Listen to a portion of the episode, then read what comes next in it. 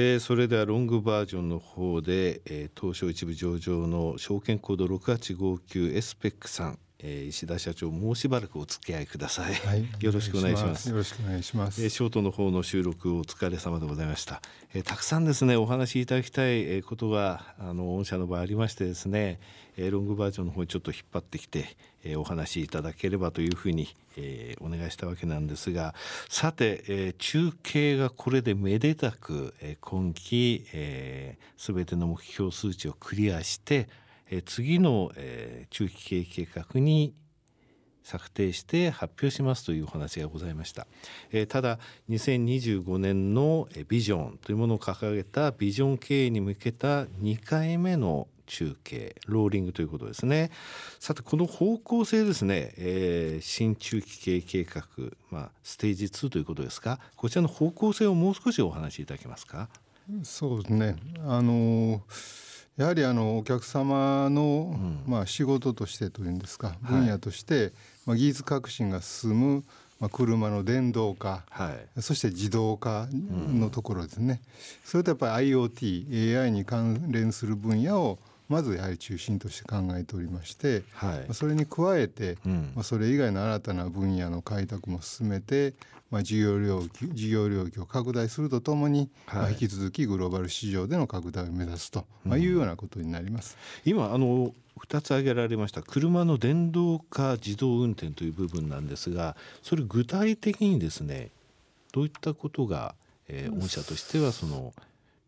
ここがちょっとターゲットだなこのあの、はい、事業領域についてはあります、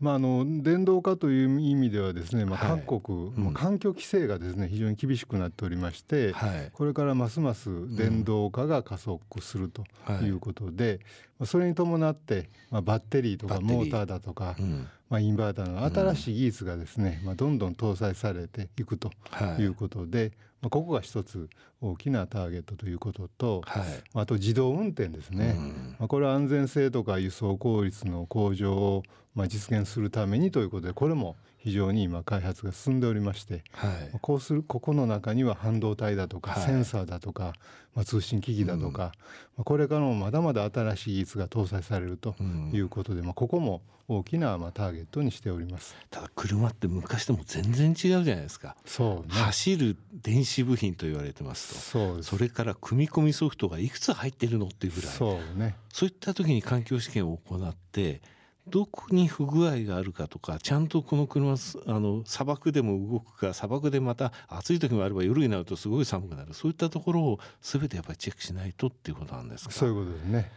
これは本当に大変な作業だなと思うんですけどもね。大変な綿密な試験をされてやっぱりそうですか作ると作るそれぞれの部品作る側はいいんですけどもね。それが実際集合体となってその車を動かす一つのパーツになった時に全てがきちんと動くかっていう部分ですか、そういうことです、うん、自動運転って言ったらこれも本当に間違えたら大変なことになっちゃうわけですよね。ねはい、なるほど。さてもう一つ IoTAI の部分で言いますとどういったことですか？そうですね。あの IoTAI というのはですね、うんまあ、やはりあの、まあ、人の暮らしをさらに豊かにするものというふうに考えておりまして、はい、えー、まあ、高齢化や人手不足という面も含めて、はい、工場だとか、うん、まあ、今言いました車、はい、農業医療住宅介護ということで、うん、まあ、一層ですね、普及がなり活用が進んでいくというふうに考えております。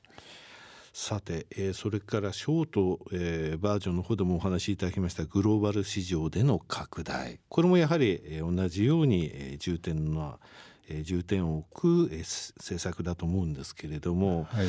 さてこれらを含めてですねポイント注力ポイントって言いますか強化ポイント推進ポイントってどういった点ですかね？そうですね。やはりまずグローバル経営の推進ということで、うんえーまあ、一つはグローバルマーケティングということで、はい、まあ、お客様はグローバルな活動をしておられますので、うん、我々もお客様の活動される国々でですね、はい、まあ、エスペックのまあ良質な商品、うん、良質なサービスを提供していくということでございます。はい。合わせてまあグローバルなものづくりという面で、うん。うん、まあ、子会社ものと間のですね共同開発であるとか、はい子会社を活用したグローバルなサプライチェーンというあたりを、えー、構築していくということを考えています。以前からあのグループで連携を深めていくんだというふうに言われていたのは今の部分ですね。そうですね。あの資料のほどもグローバルカスタマーに対してという言葉がそうなんですよね、はい、あの聞かれるようになりました、えこれは今まで子会社はそれぞれの現地のお客様に対応していたものに対してそれらをグローバルカスタマーと捉えて本社日本のエスペックとしても対応を考えていく連携しながらってことですか？はいそうですね、うん、まあいわゆる点から面へといいますか、はい、そういった取り組みでカスタマーをもう全世界中で、うん、まああのファンになってもらおうと、うん、まあいうことでございます。海外売上42%を超えてるわけですからね、はい、さてさて他の評価ポイントってどうですか？そうですね。もう一つがあのやはり先端技術のお客様という意味ではですね、はい、なかなかあの標準の、うん、えー、カタログ製品だけでは対応できないもんですからやっぱりそういう意味でお客様の新しいニーズや潜在ニーズを汲み取るために、まあ、カスタム対応ですね、はい、これを強化していこうというふうに考えています。個別カスタム対応ということですね。そういうことですね、うん、はい合わせてですね、まあ、技術開発力ということも強化をしていくことを考えておりまして、はい、やはりあのコア技術としては、うん、当社のコア技術としてはやっぱり環境因子技術とい。うことで、はい、まあ、いろいろな環境を構成する要素ということで、うん、この環境因子を増やしていこうというふうに考えておりまして、まあ、雪だとか、はい、えー、霧だとかですね、うん、こういったことをうまく再現ができることでさまざ、まなその自動車 IoT も含めてですね、それ以外も含めた新しいニーズがここから見出せるんではないかなというふうに考えています。はい、非常に楽しみですね。あのリスナーの方に、えー、申し上げたいのはですね、下町ロケットでしたっけ？下町ロケットのあのドラマのえー、ロケの時も、えー、御社のその環境試験のとこ使われたんですよね、ねはい、あれでも話題になりましたが、はいはい、さてその御社70周年を迎えられました記念杯の発表もされましたがイベントは行われたということなんですけれども。そうですね、あのー、まあ、昨年、はい。えー、70周年の記念のイベントをやりましたけれども、うん、まあ、当社やっぱり会社の価値観や方向性を社員と共有することを、はい、重視をしておりまして、うん。まあ、そのための一つの手段としてコミュニケーションの手段として70周年のイベントを開催したということでありまして、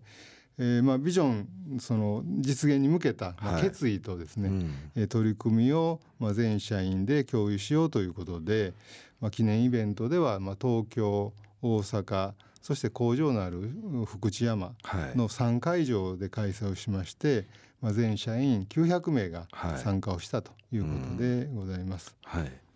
合わせてその第一部ではですね、はい、えー、歴史を振り返りまして、うん、まあ、当社のアイデンティティですね、はい、プログレッシブだとか紳士的だとかを改めて全社員で確認をして、えー、そしてスペックビジョン2025の、まあ、ステージ2となるまあえー、新しい中期経営計画の基本方針を発表しました。はい、でビジョン達成に向けた思いを共有をした上で、はい、第2部では、まあ、社員が企画をしました創業記念パーティーを行ったということでございます。70年間新種的プログレッシブを掲げて進んできましたと。このあの全社員参加のですねえー、説明会っていいますか。これはあの中継の時も以前されませんでしたっけ？そうですね。あの2015年に、えー、ビジョン10年後のビジョンをですね、はい、策定した時に、うん、えー、同じようになるほど、えー、全社員の前でいろんな発表をしたと。いうことなるほど。ビジョン経営の2025のビジョンのお話の時だったんですね。す。はい、これが御社の強さだと私一つ思っております。はい、さて今年も、えー、東証 IR フェアに参加されるということです。これで4年連続ですね。御社のブースがとてもかっこよくてですね。あの初めて参加された後2回目の時私あのこの番組でねご案内させていただきましてその後あのブースの方を訪問させていただきましたら朝代聞いて、えー、リスナーの方がお越しいただきましたというふうに、えー、お言葉をいただきました。今年もどういうブースが出るか非常に楽しみです、えー、説明会の方も頑張ってください。はいどうもありがとうございます。石田さんどうもありがとうございました。ありがとうございました